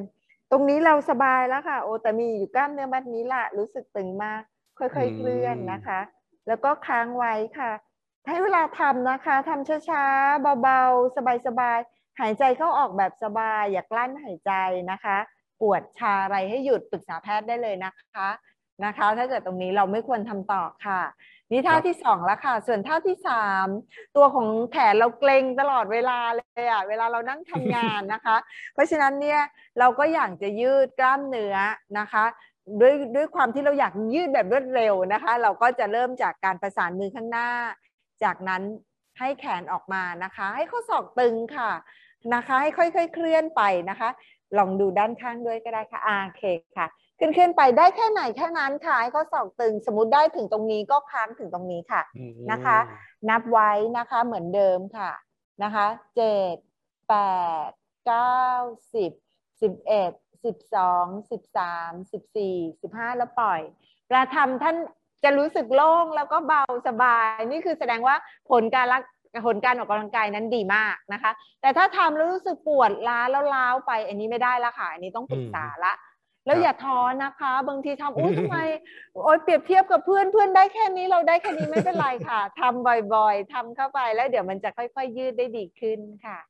ท่าที่สี่นะคะท่าที่สี่ครับค่ะ ก็จะเป็นเรื่องของรูปแบบของหลังกับขาส่วนล่างนะคะ เวลาเรายืดเรายืดได้เท่าที่เราไหวนะคะ หลังตรงก่อนอ่ารู้สึกตึงละค้างไว้ตรงนั้นก่อนนะคะ แล้วหลังจากนั้นเราก็ค่อย ๆ ก้มโอ้โหตึงมากขึ้น ก็ไม่เป็นไรค่ะ ค่อยๆเคลื่อนนะคะ ค่อยๆเคลื่อนแล้วก็ยืดนะคะ ได้อย่างนี้ก็โอเคอะโอ้โหอยากอยากจะ advance ขับขับความก้าวหน้าไปหน่อยค่อยก็ได้นะคะ แล้วก็เคลื่อนนะคะ ก็ได้อยู่ในจุดไหนที่ทำให้เรารู้สึกพอเราปล่อยแล้วรู้สึกโล่งแล้วก็สบายขึ้นนะคะท่านี้ก็จะช่วยได้ดี นี่คือท่าที่สี่ละท่าสุดท้ายแล้วค่ะท่าที่ห้า ท่าที่ห้าเนี่ยเวลาเรานั่งประชุมใช่ไหมคะเราจะสามารถที่จะออกกำลังกายตรงนี้ได้เลย ก็คือยกขาขึ้น กระดกข้อเท้า หมุนนะคะเราจะเห็นเลยว่ากล้ามเนื้อเนี่ยมันมีการทำงานหมดทั้งต้นขาเลยนะคะ หลังต้องตรงนะคะ แล้วก็หมุนไปนะคะ ข้างละห้าครั้งนะคะ ปล่อย ถ้าเราเก่งขึ้นนะคะ หรือเรารู้สึกว่าโอ้โหนี้เราสามารถทำได้ดีใช้นี้เลยค่ะน้ำหนักนะคะ แล้วก็ใส่ไปนะคะครับ ตรงนี้เราก็ได้ออกกำลังกล้ามเนื้อขาด้วยนะคะอืมขึ้นไปปุ๊บกระดกข้อเท้าขึ้นแล้วก็หมุน หมุนครับนะคะลองทำเนี่ยโหกล้ามเนื้อทำงานน่าดูเลยค่ะเนี่ยค้างไว้นะคะ มันก็เป็นการทำงานที่สบายๆแล้วก็สามารถที่จะดูแลได้ขณะที่นั่งนะคะครับถามอาจารย์บุ๋มนิดนึงครับจะให้ตัวน้ำหนักที่เติมเข้าไปนะครับ ถ้าไม่มีถุงทราย หรือน้ำหนักแบบที่อาจารย์บุ๋มใช้เนี่ย ใช้อะไรได้ได้ได้แทนบ้างไหมครับ โดยปกติอะเอ่อถ้าเราไม่ต้องซื้อถุงทรายเลยนะคะ รูปแบบก็คือว่า สมมุติเรามีดินหรือข้าวสารที่บ้านนะคะอืมใส่ถุงครับพลาสติกนะคะอาจารย์ อืม แล้วก็หลังจากนั้นอาจารย์ก็ใส่ถุงแล้วก็รัดจริงอ๋อๆนั่นคือน้ำหนักที่ดีที่สุดเลยค่ะอาจารย์ แล้วก็รัดไว้แล้วก็ขึ้นไปแล้วก็เราเทออกได้ด้วยนะคะอาจารย์ อ่าถ้ามันหนักไปเอ๊ะ ใช่ไหมฮะ ใช่ค่ะอืมเราก็จะเทออกได้ก็เอาทรายตามที่เรารู้สึกว่าแค่เนี้ย มันทำให้เราออกกำลังกายแล้วเราสบายขึ้น เพราะฉะนั้นมันเป็นความก้าวหน้าด้วยว่าเอ๊ะครับถ้าเราเก่งขึ้นทรายนะ เราก็ใส่เยอะขึ้นได้หรือเวลาเพิ่มได้ค่ะ ขึ้นอยู่กับท่านเลยค่ะครับมีคุณผู้ชมทางบ้านถามมาครับอาจารย์บุ๋มครับ คุณพักพิชาครับ คุณพักพิชารวิวรรณาผลนะฮะถามมาว่า เอ่อเป็นสูงวัยครับเป็นผู้อาวุโสครับ ได้ลองหัดทำแล้วรู้สึกเจ็บแปลบๆที่หลังด้านขวาบน ซึ่งไม่แน่ใจว่าตำแหน่งนั้นเรียกสะบักหรือเปล่า อย่างนี้ค่ะควรจะทำต่อไหมครับ หรือว่าหรือว่าหรือว่ายังไงดีครับ มีคำแนะนำไหมครับถ้าเกิดว่าสมมติว่ามีอาการเจ็บแป๊บๆหรือมีอาการปวด แนะนำให้พักแล้วก็หยุดแล้วก็ปรึกษาแพทย์ค่ะ เพราะอย่างที่เรียนอาจารย์เต้ก็คือว่าเอ่อ การเคลื่อนไหวของร่างกายเราเป็นห่วงโซ่กัน เพราะฉะนั้นการอืมที่เรามีการเคลื่อนไหวท่าใดท่าหนึ่ง มันอาจจะมีภาวะของการที่ไปเอ่อกด ทับเส้นประสาทหรือหมอนรองกระดูก มันมีภาวะของการไปกดทับหรือบางครั้ง มันไม่ได้เกิดจากตรงนั้นเลย มันเกิดจากกล้ามเนื้อที่ไม่เคย ไม่เคยมีการเอ่อออกกำลังกายมาก่อน แล้วแม้พอเริ่มต้นเริ่มต้นมันก็จะแป๊บๆบ้างนะคะวิอืมบางทีไม่มีอะไรเลยซะด้วยซ้ำแต่บางครั้งก็ให้ระวังไว้ก่อนเช่นตรงนี้ก็อยากจะให้ลองปรึกษาแพทย์หรือนักกายภาพบำบัดดูค่ะน่าจะดีกว่าครับ อันนี้อาจจะเป็นคำคล้ายๆ เป็นคำเตือนโดยรวมๆด้วยสำหรับทั้งผู้สูงอายุ แล้วก็ผู้ที่อาจจะมีเงื่อนไขบางประการเกี่ยวกับร่างกายอยู่ด้วยใช่ไหมฮะ เช่น อาจจะมีอาการเสื่อมของเออข้อต่างๆ อยู่ด้วยใช่ไหมฮะใช่ค่ะอาจารย์อันนี้ผมหมายถึงข้อควรระวังที่สำหรับนอกเหนือจากคนทั่วๆไปแล้วอะครับ ค่ะเอ่อถ้าเกิดว่าจริงๆแล้วการยืดเหยียดเนี่ยข้อควรระวังจริง ๆ เนี่ยอาจจะไม่เยอะเท่ากับการออกกำลังกายในส่วนอืมอื่นๆค่ะอาจารครัย์บครับนะคะ ถ้าเกิดว่าเป็นคนทั่วๆไป เช่น ถ้าเกิดเคยได้รับการผ่าตัดแล้วก็ข้อต่อเนี่ยมันผิดรูปไป เวลาเคลื่อน ถ้าเกิดว่าท่านเคลื่อนแบบค่อย ๆ เคลื่อน แล้วก็อยู่ในจุดที่ไม่ปวด แต่ตึงมากที่สุดก็ยังปลอดภัยอยู่ดีค่ะอาจารย์ขาครั ค่ะบผมเพราะคบฉะนั้นถ้าโดยภาพโดยทั่วไปการยืดเหยียดที่เหมาะสมก็คืออยู่ในช่วงเวลาที่ถูกท่าที่ทำต้องถูกนะคะอืมไม่ใช่ขนาดทำแล้วเราไปทำท่าอื่นร่วมด้วยมันเกินมากเกินกว่าที่ร่างกายเราจะทนแรงได้ ขอยกตัวอย่างนิดนึงได้ไหมคะได้ยกตัวอย่างเลยครับเช่น เช่นสมมุติว่าขณะที่อ่าท่านออกกำลังกายเนี่ยท่านมีการบิดตัวแล้วก็ก้ม นะคะอืมนั่งนะคะนั่งนะคะ บิดตัวแล้วก็ก้มท่าเนี่ยไม่ดีเลยอ้เพราะว่าหอถ้าฮท่านบิดตัวแล้วก็ก้มเนี่ยหมอนรองกระดูกเนี่ยมันจะสามารถที่จะหลุดได้ง่ายโอ้แล้วโดยเฉพาะเวลาหยิบของหนักๆนะหยิบของอย่างเงี้ยค่ะ มันก็จะไม่ดีนะคะ เพราะฉะนั้นรูปแบบที่เกิดขึ้นก็คือว่าท่าบางท่าก็เป็นท่าที่ไม่เหมาะสมในการออกกำลังกายนะคะอืมเพราะฉะนั้นเนี่ยสิ่งที่ควรระวังก็คือควรจะได้รับ การออกแบบท่าออกกำลังกายจากผู้ที่เอ่อมีความเชี่ยวชาญหรือคนที่ดูแลท่านโดยด้วยโรคของท่านจะดีที่สุด วันนี้ห้าท่าคือท่าที่ทั่ว ๆ ไปสบายๆนะคะ แต่ถ้าครับเกิดว่ามีอาการตรงไหนเนี่ย ก็อย่าทำเลยค่ะ แล้วท่านี้ใช้ป้องกันไม่ให้เกิดอาการคอบาไหลมาด้วยด้วยนะคะ อืมครับ มีคุณผู้ชมที่รับชมเข้ามาผ่านทาง YouTube นะฮะวันนี้เราไลฟ์ทั้งทาง YouTube แล้วก็ Facebook ครับ คุณสุนิสาครับถามมาครับว่าจะเกิดประโยชน์ควรทำบ่อยขนาดไหนคะ ถ้าต้องการจะให้เกิดประโยชน์ การออกแล้วมีท่าการออกกำลังกายที่แนะนำช่วยลดอาการเดินหลังงอตั้งแต่เด็กได้ไหมคะได้เลยค่ะ อันดับแรกก็คือว่า เอ๊ะแล้วเราจะใช้เหมือนกับว่าใช้โดสขนาดไหนนะคะ เราเริ่มอันดับแรกเลย เวลาเราทำความถี่อะค่ะจริง ๆ ได้ทำได้บ่อยครั้งเท่าที่คุณต้องการ แต่ควรทำตอนที่เรากำลังเขาเรียกว่า โอ้ยเนี่ย เดี๋ยวเราจะต้องไปนั่งนานๆและเออทำไว้ก่อนก็ดีนะคะททำไว้ก่อนก็ดี ถ้าเกิดว่าเป็นรูปแบบของการให้เหมือนให้ว่าให้ทำกี่ครั้งก็จะสามครั้ง สามเซตอะค่ะ ต่อวันเช้ากลางวันเย็นอ๋อก็จะดีคือค่อยๆค่อยๆยืดไปก็ทำต่อท่าก็อยู่ที่ 10 ถึง 15 วินาทีค้างไว้นะคะทำให้ได้สัก 5 เซตนะคะ ต่อครั้งก็คือ 3 ครั้งต่อวันก็จะดีมากเลยนะคะ แต่ทั้งนี้ทั้งนั้นดูแล้วอู่มันจะยากก็บ่อยครั้งที่ต้องแบบทำได้แล้วก็สะดวกให้ทำเลยค่ะนะคะอันนี้ก็จะจะช่วยได้ดีนะคะ ส่วนต่อไปก็คือว่าหลังหลังโค้งงอ อย่างนี้ใช่ไหมคะ อาจารย์คะทีนี้ลักษณะของโค้งงอมันจะมีอยู่สองส่วนค่ะอาจารย์ เมื่อกี้ได้ยินคำว่าเป็นมาตั้งแต่เด็กนะคะเป็นมาตั้งแต่เด็ก มันจะมีรอยโรคอีกรอยโรคหนึ่งเรียกว่ากระดูกสันหลังคดค่ะ ซึ่งทางศูนย์กายภาพบำบัดของเราก็จะมีนักกายภาพบำบัดที่ถูก เทรนมาในเรื่องของการออกกำลังกายกระดูกสันหลังคดโดยเฉพาะคือเรามีเขาเรียกว่าคลินิก ในการดูแลตรงนี้นี่ต้องได้รับการดูแลของกายเป็นพิเศษนะคะอาจารย์เพราะว่าถ้าเป็นกระดูกสันหลังที่โคดเนี่ยเขาก็จะมีท่าที่จะเหมาะกับแต่ละท่าน อาจารย์เต้รู้ไหมคะบางคนเนี่ยโอ้โหมีการเขาเรียกว่าอ่ากระดูกสันหลังโคดเป็นรูปตัว C บางคนก็เป็นรูปตัว F บางครั้งก็โค้งมากโค้งน้อยอย่างเงี้ยค่ะ อันนี้ก็เป็นอีกแบบ แต่ว่าถ้าเราเป็นลักษณะของการที่กระดูกอ่าเขาเรียกว่ารู้สึกว่าไหล่มันห่อโดยพฤติเขาเรียกว่าลักษณะท่าทางของเราไอ้ตรงนี้จะจะปรับได้ที่ไม่เป็นกระดูกสันหลังโคนนะคะ ก็จะปรับได้ด้วยการที่เราจะต้องออกกำลังของกล้ามเนื้อด้านหลังให้แข็งแรง วิธีการง่าย ๆเลยอะค่ะ ก็คือว่าหนึ่งนะคะ เราอะค่ะจะต้องออกให้กล้ามเนื้อด้านหลังเนี่ยค่ะ ได้ได้แข็งแรงด้านหน้าได้ยืด เพราะฉะนั้นท่าเนี้ยจะเป็นท่าที่ดีมากแล้วหายใจเข้านะคะ หายใจเข้าลึกๆขณะที่แขนเนี่ยหายใจเข้า หายใจออกค่ะ หายใจเข้าเชสของเอ่อตัวของทรงอกเราก็จะได้ได้ได้รับการที่มีการขยายที่ที่เหมาะสม กล้ามเนื้อหลังก็ได้ได้รับการทำงานที่ดีนะคะ เพราะฉะนั้นตรงนี้ก็เป็นอีกจุดหนึ่งแอบบอกวิธีเช็คเบาๆเลยค่ะว่าได้เลยครับเราลองไปที่ผนังบ้านเราเองเลยนะคะเอาตัวเราไปที่ผนังบ้าน ถ้าไหลเรางุ้มออกไหลเราไม่ติดผนังเลย เอ้ย อันนี้เราเราคล่อมจริงนะคะ เราวิธีการก็คือเราพยายามแบะไหลให้ติดผนัง แค่นี้ค่ะยืดปุ๊บเบะให้แตะผนังค้างไว้ค่ะนะคะ นับหนึ่งถึงสิบห้าเหมือนกันแล้วก็ปล่อยท่านี้ก็จะเป็นช่วยที่ปรับ ตัวของร่างกายของเราด้วยกล้ามเนื้อเราเองนะคะ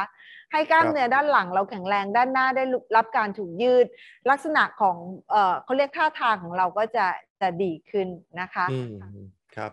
อาจารย์บุ๋มครับ วันนี้มีผู้ชมหลายท่านนะฮะส่งคำถามเข้ามาอยู่ตลอดเวลาเลยนะครับคำถามที่เกี่ยวข้องกับเรื่องของการนั่งนะครับ ก็จะมีคุณจิติพัฒน์ครับ คุณจิติพัฒน์ถามมาว่า ปวดตรงสีข้างเวลานั่งครับ มีท่าบริหารช่วยไหมครับ โอเคค่ะ จริงๆแล้วเนี่ยอุ้ยอย่างนี้คลาสสิกค่ะเจอบ่อยเลยนะคะ ไม่ไม่ได้เป็นคนเดียวนะ คุณกิติพัฒน์ใช่ไหมคะไม่ได้เป็นคนเดียวนะรูปแบบคือคุณกิติพัฒน์ลองสังเกตตัวเองว่าเวลานั่งอะ เราจะนั่งแบบมีตัวเอียงหรือเปล่าลองสังเกตนะ เช่นนะคะ เช่นนะคะบางทีท่านไขว่ห้างตัวท่านเอียงหรือเปล่า หรือท่านเอามือเท้า บางสิ่งบางอย่างแล้วตัวเอียงหรือเปล่า อันนี้อันดับแรกสังเกตท่าทางตัวเองก่อน นะคะ รบกวน เอ๊ะสังเกตได้ไงบางทีเราก็ไม่ได้ดูตัวเองอาจารย์เผลอๆนะคะ แอบให้มีเอ่อคนที่บ้านแอบถ่ายรูปเราก็ได้เวลาเรานั่งทำงานจริงเราอยู่ในท่าไหนนะคะ บางคนเอี้ยวอย่างนี้เยอะๆแสดงว่าอะไรคะแสดงว่าลักษณะของเราเวลานั่งเนี่ยมันไม่มีการสมดุลของทั้งสองข้าง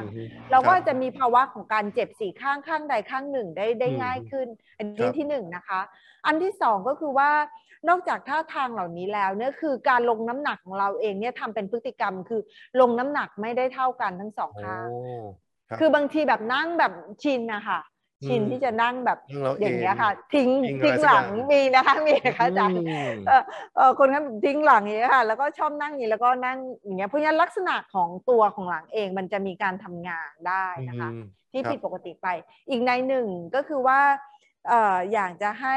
ลองตรวจดูค่ะบางที เราอาจจะต้องมาดูว่าตัวของกระดูกสันหลังของเราเนี่ยมันมีภาวะของการคดหรือว่าบิดเบี้ยวขนาดไหน มันจะทำให้เกิดภาวะของการปวดได้เช่นเดียวกัน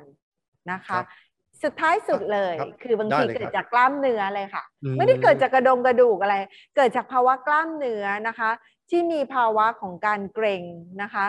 เกรงตัวนะคะเลยจะทำให้ภาวะของตรงนั้นเนี่ยมันรู้สึกว่ามันมีอาการปวด เพราะยิ่งกดก็จะรู้สึกยิ่งปวดนะคะอืมงั้นสิ่งเหล่านี้ก็ควรที่จะต้องดูแล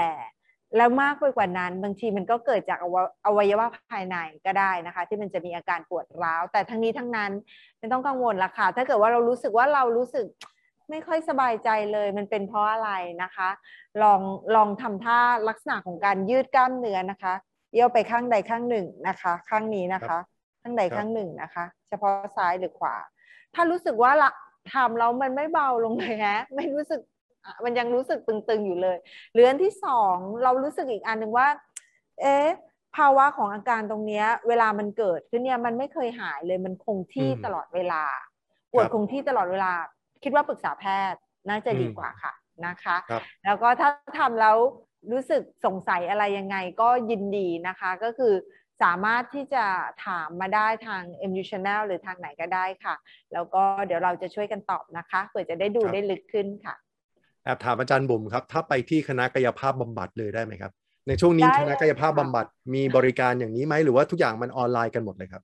อ๋อค่ะอาจารย์เอ่อต้องเรียนอาจารย์ อาจารย์เต้ว่าอย่างนี้ค่ะ อาจารย์รู้ไหมคะว่าช่วงโควิด -19 กายภาพบำบัดเราก็ทำงานเต็มที่เลยค่ะอาจารย์อ้าวเหรอครับทั้งมอนิเตอร์ตามนโยบายของรัฐนะคะ แล้วก็อีกในหนึ่งคือเรามี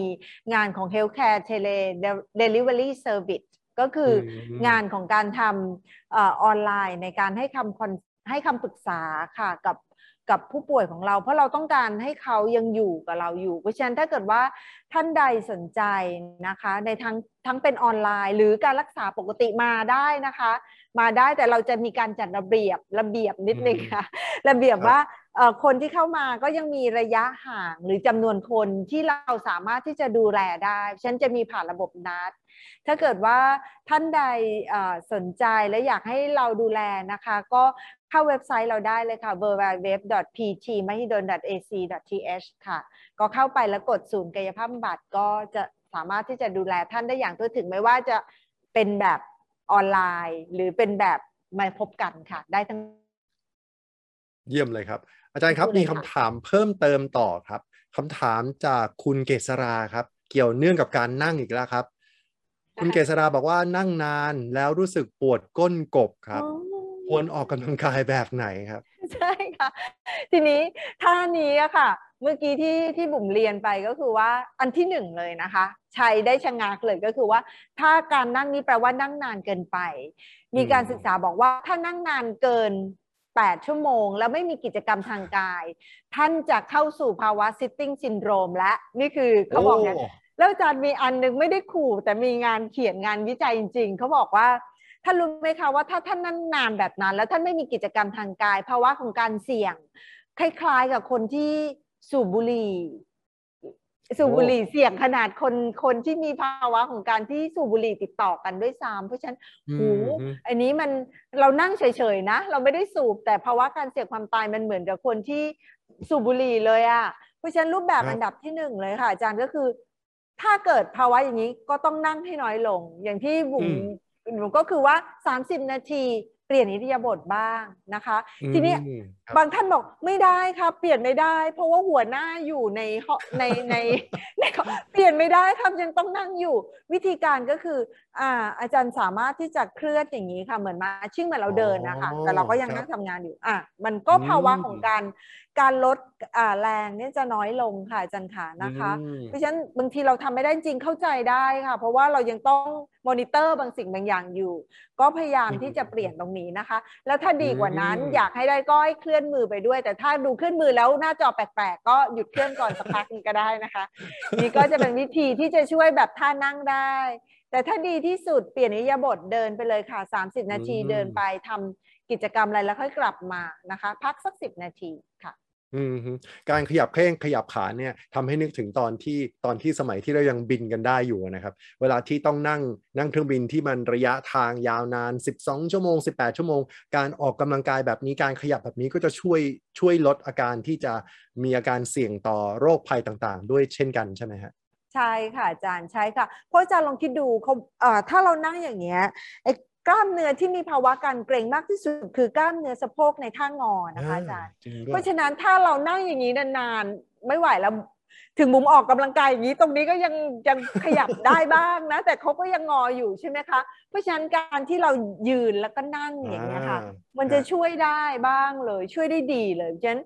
การลุกนั่งขึ้นลงเนี่ยค่ะโอ้โหอันนี้ง่าย ๆ เลยดีมากอาจารย์ค่ะ อาจารย์บุ๋มครับ ช่วงเนี้ยเขาก็จะมีหลาย ๆ คนที่ใช้ เก้าอี้หรือว่าโต๊ะแบบที่มันเลื่อนขึ้นได้อ๋อเพื่อว่าจะได้ไม่ต้องนั่งอยู่ตลอดเวลา พอพอถึงเวลาที่เราอาจจะต้องมีการขยับร่างกายแล้วเขาก็จะกดปุ่มแล้วโต๊ะมันก็จะเลื่อนขึ้น คอมพิวเตอร์ก็จะเลื่อนขึ้นเออแล้วเราก็ดีจะเปลี่ยนท่ายืนคือไม่นั่งทำงานแล้ว เราก็จะยืนทำงาน อย่างนี้ก็จะเป็นตัวช่วยตัวหนึ่งไหมฮะที่จะทำให้เกิดการเปลี่ยนอิริยาบถค่ะ จริง ๆ แล้วจากงานวิจัยบุ๋มพูดแบบตามงานวิจัยเลยนะคะอาจารย์จริง ๆ แล้วตรงนี้มันช่วยเรื่องของการเปลี่ยนอิริยาบถอย่างอาจารย์เต้บอก ข้อดีของเขาอืมคือเปลี่ยนอิริยาบถแล้วก็มีภาวะของการทำงานที่เขาบอกว่าเหมือน active active ขึ้นนะอาจารย์นะมันมันมันมันก็หลีกเลี่ยงภาวะของอืมการที่จะเป็นแบบ sitting syndrome แต่ทั้งนี้ทั้งนั้นอาจารย์คะถ้าอยู่ในภาวะนั้นนานๆ ก็ไม่ดีทั้งนั้นไม่ว่าอืมไม่ว่าอยู่ในท่าใดอะค่ะอาจารย์เพราะฉะนั้นอืมถ้าเกิดว่าเป็นไปได้ก็คืออาจจะอ่าเราควรจะสลับ อิริยาบถบ้าง ก็อย่างมีการอืมเปลี่ยนท่าไปท่ามา แต่ว่าครับถ้าเราไม่สามารถมีมีเงินในการที่จะต้องซื้อตรงนั้นได้หรือการปรับเปลี่ยนได้ เก้าอี้ธรรมดาแบบนี้ก็เป็นตัวหนึ่งที่เราถ้าเราจัดให้ได้ก็ก็ก็ได้ค่ะอาจารย์อืมเต้อย่างเช่น อย่างเช่นสมมตินะคะว่าท่านลองดูว่าเข่าของท่านกับสะโพกเนี่ยจะอยู่ระดับประมาณใกล้กันไหมอ๋อถ้าเกิดว่าเข่าของท่านสูงอย่างนี้ แปลว่าเก้าอี้ท่านเตี้ยไปเตี้ยแล้วไปล่ะแล้วล่ะเออออะไรอย่างเงี้ย นะคะครับว่าตรงนี้ก็อาจจะเป็นจุดหนึ่งที่อาจจะจะช่วยได้บ้างว่าเราปรับจัดถูกไหม แล้วที่สำคัญอาจารย์นักศึกษาของเราอะค่ะ พอไปดูลูกๆเขาเรียนนะคะ เขาก็จะนั่งเก้าอี้แบบน่ารักมากเล็ก แล้วก็ตัวงองอๆอย่างเงี้ยค่ะ แล้วก็อืมเรียน ตรงนี้ครับก็มีผลมากที่จะปวดหลัง แล้วก็ปวดคอมากค่ะอืมก็พยายามที่จะหาเก้าอี้ให้เหมาะกับสรีระตัวเองจะดีมากครับค่ะอาจารย์ อย่าว่าแต่นั่งเก้าอี้เตี้ยเลยครับ มีคุณผู้ชมบางท่านอาจจะต้องนั่งกับพื้นครับ อย่างเช่นคุณพรเพนครับอ๋อถามมาครับว่าอยู่บ้าน work from home ครับ บางค่ะคนก็อาจยังจำเป็นต้องนั่งกับพื้น หรือนั่งพับเพียบ หรือว่านั่งขัดสมาธิอาจจะทำงานอาจจะเล่นคอมพิวเตอร์อาจจะดูหนังดูละครถ้านั่งขัดสมาธิหรือนั่งพับเพียบกับพื้นนานๆ มันจะมีผลเรื่องของการไหลเวียนบ้างไหมครับ มีคำแนะนำไหมครับ ค่ะ จริงๆ ในท่าที่อยู่กับพื้นก็อ่า มันจะมีข้อที่ที่ควรจะต้องระวังก็คือว่า ถ้าเราอยู่กับพื้นแล้วเราลุกขึ้นกับอยู่เก้าอี้แล้วเราลุกขึ้นเนี่ยการลงน้ำหนักของบริเวณของเข่าและขานี้จะต่างกันค่ะอาจารย์ครับถ้าเป็นผู้สูงอายุการอยู่กับพื้นแล้วก็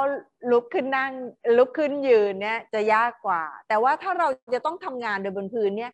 ให้เปลี่ยนอิริยาบถโดยการที่ออกกำลังกาย หมายความว่าอะไรหมายความว่าเราจะออกกำลังกายถ้าไม่ได้อยู่ในท่านั่งเก้าอี้อย่างนี้ก็สามารถที่จะนอนได้เช่นนะคะ เอาท่าของหลังเลยนะคะนี่สมนี่สมมุติว่าหมุนนอนไอ้ตรงนี้เป็นเป็นเป็นพื้นนะคะอาจารย์มันก็สามารถที่จะกอดคอจะกอดตัวอกมาแล้วก็ก้มคอได้ ก็จะคล้ายๆ กับท่าที่นั่งเมื่อตะกี้อะค่ะนี่ก็จะช่วยยืดได้นะคะหรือครับแล้วก็เราก็ไขว้ขาไปยืดอ่าได้อีกอ่าอันนี้ก็ได้อีกนะคะ ส่วนรูปแบบของการนั่งเนี่ยก็อยากจะ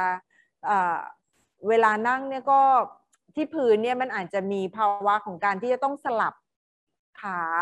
นะคะอืมหรือมีการเปลี่ยนอิริอิริยาบถเนี่ยเอ่อมากมากหน่อย เพราะว่าการขยับเขยื่อนมันค่อนข้างคงตัวครับ มากกว่าการนั่งบนเก้าอี้ค่ะอาจารย์ค่ะครับก็ขยับเขยื่อนตัวเองให้มากหน่อยนะคะ แล้วก็ครับพยายามที่จะออกกำลังกายนะคะ ในการยืดกล้ามเนื้อต่างๆ เหล่านี้ก็จะช่วยได้ค่ะ มีคำถามมาครับ อาจารย์บุ๋มครับ คุณบีครับ บอกว่านั่งนานแล้วขาบวมมันผิดปกติไหมครับอืมอืมบอกเลยค่ะ อันนี้รูปแบบเวลานั่งเนี่ย ประมาณสักสองนิ้วเอาสองนิ้วเราเนี่ยค่ะ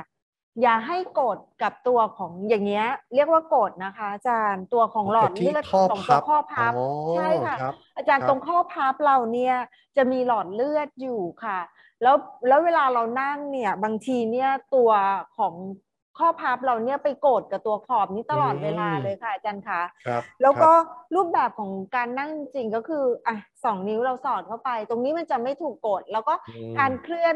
เท้าอย่างนี้บ่อยๆ มันก็จะช่วยภาวะของการบวมเนี่ยน้อยอืมให้น้อยลงนะคะครับอันนี้ก็จะช่วยได้ฉันทำท่าที่ห้าค่ะ จะอืมดีมากเลยนะคะครับก็จะช่วยได้อย่างดีค่ะ ครับมีมีคำถามมาเรื่อยๆครับ ตอนนี้เมื่อกี้เราค่อยๆไล่ลงไปไปที่หลังไปที่ก้นกบ ตอนนี้ค่อยๆไล่ขึ้นมาครับถ้าได้ค่ะปวดสะบักครับ ปวดสะบักโอเคจะแก้ไขยังไงดีครับ ค่ะ ทีนี้ตรงปวดสะบักเนี่ยเราอาจจะต้องจริง ๆ เราต้องตรวจดูว่าเป็นตรงกล้ามเนื้ออมหรือว่าเป็นตรงที่อ่ากระดูกสันหลังระดับอกนะคะอืมอันนี้เราอาจจะต้องตรวจแต่ว่าเอาภาพรวมว่าอ๋อมันอาจจะเกิดปัญปัญหาของตัวของกล้ามเนื้อ เพราะฉะนั้นถ้าเกิดว่าเรานั่งตัวของ work from home เยอะๆเนี่ยค่ะถ้าที่จะช่วยในเรื่องของกระดูกสะบักมาก ๆนะคะ มันจะมีความสัมพันธ์กับคอด้วย เพราะฉะนั้นแนะนำให้ทำท่าที่ สองและสามอย่างที่บอกคือก้มแล้วก็เคลื่อนอย่างนี้นะคะอืมแล้วก็อีกท่าหนึ่งที่บอกว่าดีจริงๆก็คือการเคลื่อนอย่างเงี้ยค่ะมลองดูลองทำท่านี้นะโอ้โห แบบคนที่มีปัญหาสะบักเนี่ยโอ้โห จะมีความรู้สึกว่าทำไมมันถึงมีภาวะการตึงได้ขนาดขนาดนี้อืมครับนะคะ แล้วก็กล้ามเนื้อของบริเวณสะบักเนี่ยก็จะเหมือนได้รับการเคลื่อนยืดหยุ่นได้ดีนะคะครับท่านี้แอบก็ถามอาจารย์ก็บุ๋มช่วยได้ ครับแอบถามอาจารย์บุ๋มได้ไหมครับสะบักคือตรงไหนครับ บางทีผมก็ไม่แน่ใจว่าตรงไหนที่มันเรียกว่าสะบักครับได้ค่ะอาจารย์เอ่อเอ่อกระดูกสันหลังนะคะ ระดับอกตรงนี้นะคะอาจารย์ขาครับเขาก็ครับจะมีตัวของไหล่ แต่ระหว่างไหล่จะมีกระดูกคล้ายๆกับกระดูกสามเหลี่ยมอะค่ะอาจารย์อืมอยู่ตรงเนี้ยค่ะ ตรงนี้ครัจะเป็นกระดูกสะบักแล้วก็จะมีกล้ามเนื้อมอยู่เพราะฉะนั้นเวลาอาจารย์กางแขนขึ้น กระดูกครับสะบักก็จะมีการเคลื่อนตามไปกับข้อไหล่อ่า ค่ะครับอาจารย์ แล้วเวลาเราทำงานกับคอมพิวเตอร์กระดูกสะบักมันถูกยื่นไปข้างมันมันกางออกค่ะอย่างเงี้ยกางครับออกแปลว่ากล้ามเนื้อด้านหลังมันถูกยืดออกเยอะนะครัคะบค้างอยู่ท่าใดท่าหนึ่งนานๆ ก็น่าจะปวดได้ เพราะฉะนั้นการที่เรามีการยืดไปข้างหลังอย่างนี้ จะทำให้ความยืดยืดอย่างนั้นค่ะ มันถูกการยืดหยุ่นคือหดด้วยยืดด้วย ก็จะดีขึ้นค่ะ ก็เอาไล่ง่ายขึ้นๆก็คือครับอยู่ตรงนี้ครับค่ะอาจารย์ค่ะครับ เราจะไล่ขึ้นไปครับ ตอนนี้จากสะบักขึ้นมาแล้วครับ มีคุณชารีครับ คุณชารีถามมาว่า ปวดตรงท้ายทอย ช่วงตั้งแต่หลังหูลงมาถึงต้นคอค่ะ มันจะเป็นเพราะอะไรได้ไหมหรือว่าแก้ไขยังไงดีครับ ค่ะตัวที่ตั้งแต่ท้ายทอยไปจนถึงหลังหูต้นคอเนี่ยนะคะ ให้ให้ท่านลองทำท่าที่เมื่อกี้เป็นท่าที่สองอะค่ะนะคะ ลองก้มคอดูค่อยๆนะคะ แล้วก็เอียงศีรษะไป แล้วค่อยๆเคลื่อนหมุนดู ถ้าเกิดว่าจุดไหนที่ท่านตึง แล้วเป็นจุดที่ลากระหว่างความตึงระหว่างตัวของกกขูไปยังท้ายทอยนะคะ ตรงที่ท่านท่านรู้สึกนะคะ ตึงแล้วค้างไว้นับหนึ่งถึงสิบห้าแล้วลองปล่อยดู ถ้ารู้สึกเบาลงก็แสดงว่ากล้ามเนื้อตัวนั้น มีอาการตึงมากจากอืมภาวะของการที่มีการเอียงคอแล้วก็เคลื่อน ลองทำท่าที่สองดูค่ะ ท่านี้ก็จะเป็นตัวที่ช่วยให้กล้ามเนื้อที่มีปัญหาบ่อยๆ เนี่ยได้เบาลงได้ค่ะ แต่อย่าลืมนะคะ ถ้ามีอาการปวดชา หรือมีอาการใด ๆ ไม่ต้องทำค่ะ พักก่อน เพราะบางทีเราอาจจะมีปัญหาของกระดูกกระดูกคอ แล้วก็มีปัญหาของเส้นประสาทหรือไม่นะคะ ไม่มั่นใจจะต้องไปตรวจกันดูค่ะ ครับ อาจารย์บุ๋มครับ มีเวลาที่เรา เวลาที่เราดูว่าแต่ละท่านมีปัญหาอะไรเนี่ยดูเหมือนว่าจะเป็นที่ลักษณะของการวางท่าทางจัดระเบียบร่างกายของเราที่นำมาสู่ปัญหาในการที่จะเจ็บปวดในตำแหน่งต่างๆ ทีนี้อาจารย์บุ๋มมีคำแนะนำในการที่จะจัดเก้าอี้ จัดโต๊ะทำงานของเราให้มันถูกสุขลักษณะ ใช้คำว่าถูกสุขลักษณะถูกสุขลักษณะไม่รู้ว่าถูกต้องหรือเปล่าแต่ว่าก็คือเพื่อที่จะลด ลดสาเหตุของการที่จะเกิดอาการปวดเมื่อย คอบ่าหลังเนื่องจากของการที่เราจัดท่าทางของเราไม่ถูกต้องอย่างเงี้ยครับค่ะถ้าเกิดว่าเอาคอนเซปต์ง่ายๆ ก็คือหนึ่งเอาสิ่งแวดล้อมที่ใกล้กับเรามากที่สุดก็จะมีเก้าอี้ก่อนนะคะอืมครับการเลือกเก้าอี้ที่จะเหมาะกับเราเนี่ยก็คือว่าเมื่อเรานั่งแล้วเนี่ยค่ะ จุจุดที่เรานั่งเราจะรู้สึกว่ามันมันมันรู้สึกแน่นสบายดี ถ้ามันแข็งเกินไป เราก็จะรู้สึกว่ามันเจ็บนั่ง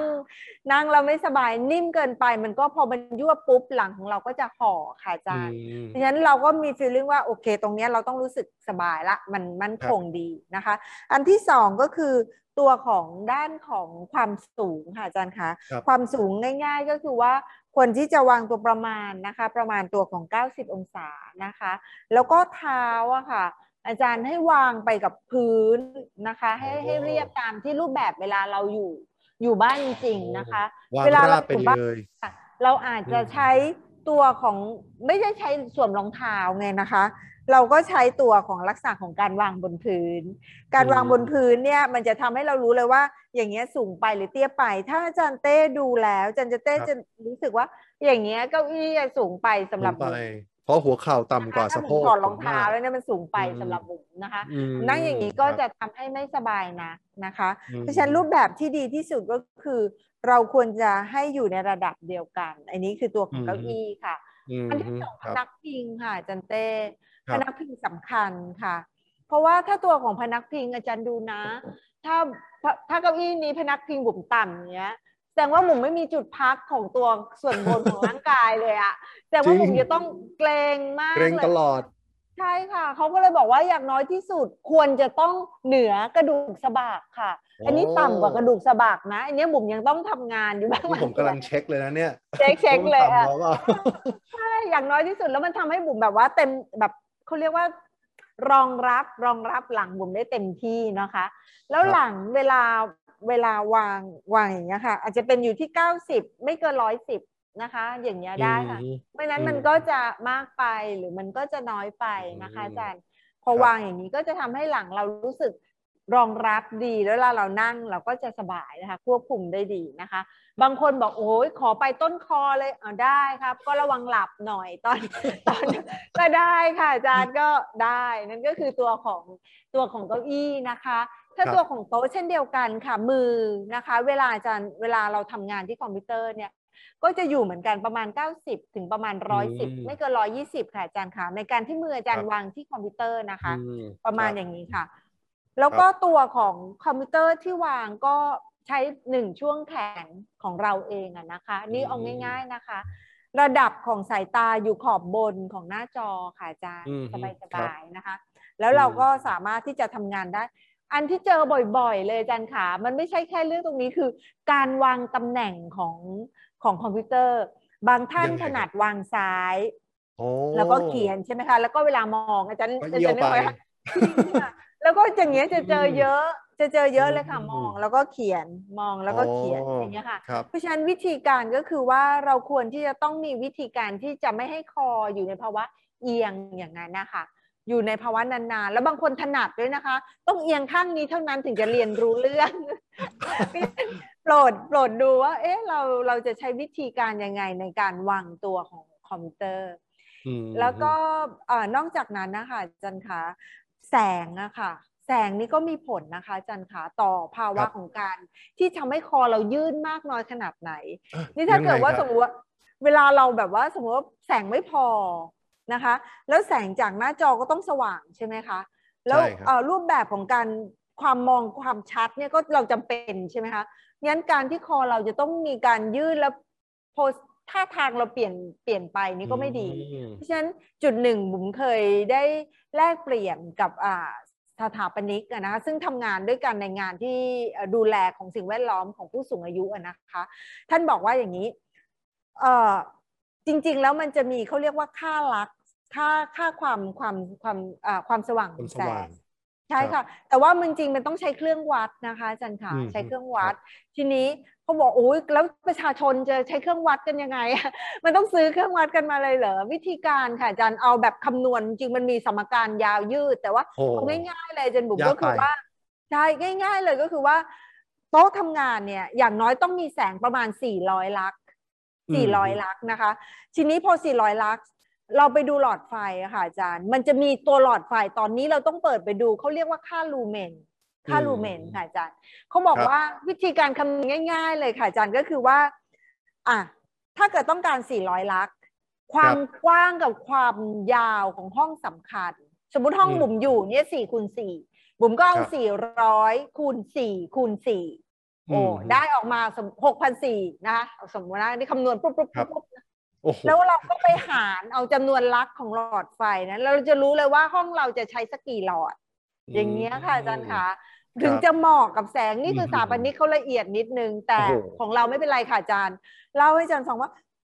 ทุกท่านเลยนะคะ แสงก็สำคัญอืมสีก็สำคัญ แสงของสีก็สำคัญ เพราะฉะนั้นจะทำให้เราเนี่ยไม่ต้องเพ่งนะคะ ใช้สายตาเยอะ แล้วก็อืมคอก็จะเคลื่อนไปไปด้วยนะคะแสุดท้ายอาจารย์คะ สิ่งแวดล้อมที่สำคัญก็คือภาวะจิตใจอาจารย์บอกเอ๊ะจะสิ่งแวดล้อมเกี่ยวกับจิตใจได้ไงอาจารย์คะบนโต๊ะทำงานเราเนี่ยค่ะ อาจารย์มีสิ่งใดก็ได้ที่ทำให้อาจารย์มีความสุข เมื่ออาจารย์หันไปมอง แล้วอาจารย์มีกำลังใจในการที่จะเดินทำงานสำคัญนะคะ อาจารย์คะครับอาจารย์อาจารย์ลองคิดถึงเราอู้กำลังทำงานกำลังอู้ขมักขมุนเครียดจังเลยเครียดจังหันไปปุ๊บอ่า เจอหน้ายิ้มเลยใครบางคนอ่าเราหรือเจอสิ่งบางสิ่ง หรือเจอต้นไม้บางต้นอะไรก็ได้ค่ะอาจารย์ ที่อาจารย์รู้สึกว่าตรงนั้นทำให้อาจารย์เบิกบานนะคะอืมแนะนำให้ทุกท่านมีความน่ารักน่ารักแบบสไตล์ของตัวเองอยู่บนโต๊ะได้ แต่ต้องไม่ลกนะคะคำว่าไม่ลกแปลว่าแต่ว่าเวลาอาจารย์จะหยิบจับอะไรเนี่ย มันก็จะได้ไม่ไปมีผลมากอะค่ะอาจารย์กับในส่วนของที่บนโต๊ะเรานะคะ เพราะฉะนั้นอืมถามว่ามีผลยังไง ก็ถ้าเราเอี้ยวเยอะๆก้มเยอะ ๆ ระวังหลังปวดอืม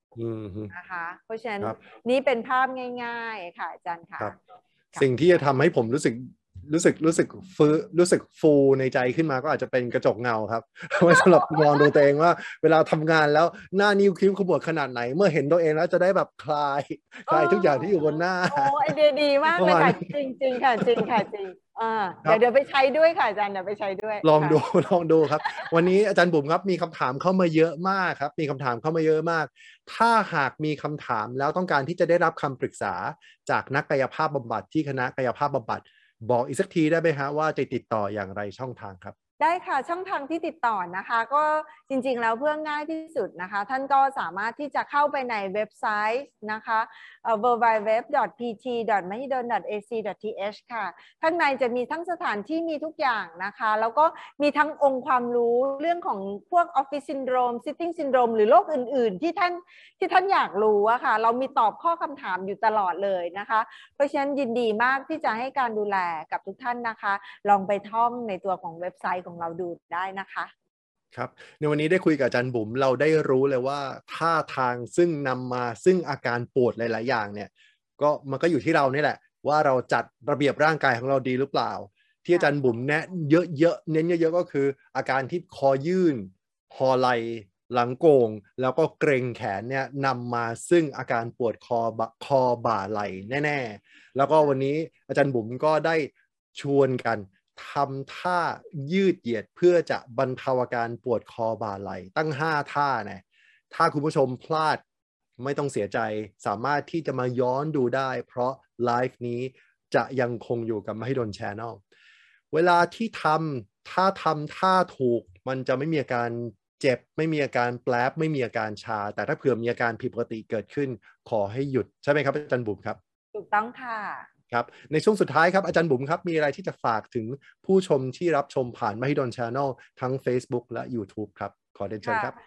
เชื่อว่าตอนนี้ทุกคน work from home นะคะ แล้วก็อยากให้ทุกคนนะคะ ดูแลสุขภาพกาย ดูแลสุขภาพใจนะคะ ทั้งนี้ทั้งนั้นนะคะ ขอให้ส่งเสริมแล้วก็ป้องกันอย่าให้เกิดอาการปวดใด ๆ เลยค่ะ วันนี้ถึงจะมาพูดถึงเรื่องของปวดคอบ่าไหล่หลังก็แล้วแต่ เราไม่อยากให้ทุกท่านเกิดเลยนะคะ แต่ถ้าเกิดขึ้นแล้วก็สามารถที่จะมาดูแลกับเราได้นะคะ มหาวิทยาลัยมหิดลก็จะมีอยู่หลายส่วนเลยที่จะดูแลกับสุขภาพของท่านนะคะค่ะ ก็ขอให้ทุกท่านสุขภาพดีนะคะ ครับวันนี้ต้องขอบคุณอาจารย์บุ๋มครับ ผู้ช่วยศาสตราจารย์นักกายภาพบำบัดพัครตรีชัยวัฒน์อาจารย์ประจำคณะกายภาพบำบัดมหาวิทยาลัยมหิดลที่มาพูดคุยกับเรา โอกาสหน้าเราคงจะได้มีโอกาสได้พูดคุยกันอีกนะครับ อาจารย์บุ๋มวันนี้ขอบคุณมากนะครับอาจารย์บุ๋มขอบครัคุบณค่ะอาจันเต้ขอบคุณมากๆค่ะคุณผู้ชมครับมหิดล Channel Live ก็จะมีมาอยู่เรื่อยๆ เพื่อจะนำนำเสนอ หัวข้อที่กำลังเป็นประเด็นสำคัญในสังคม หรือหัวข้อที่จะเป็นประโยชน์กับคุณผู้ชม ไม่ว่าจะเป็นเรื่องของสุขภาพกาย สุขภาพใจ เราก็จะเชิญผู้เชี่ยวชาญที่มีอยู่มากมายหลากหลายสาขาในมหาในมหาวิทยาลัยมหิดลมาพูดคุยกับคุณผู้ชมครับ ในโอกาสหน้าจะเป็นหัวข้อเรื่องอะไรนั้น อย่าลืมติดตามนะครับ จนกว่าจะพบกันใหม่ครับ รักษาสุขภาพสวัสดีครั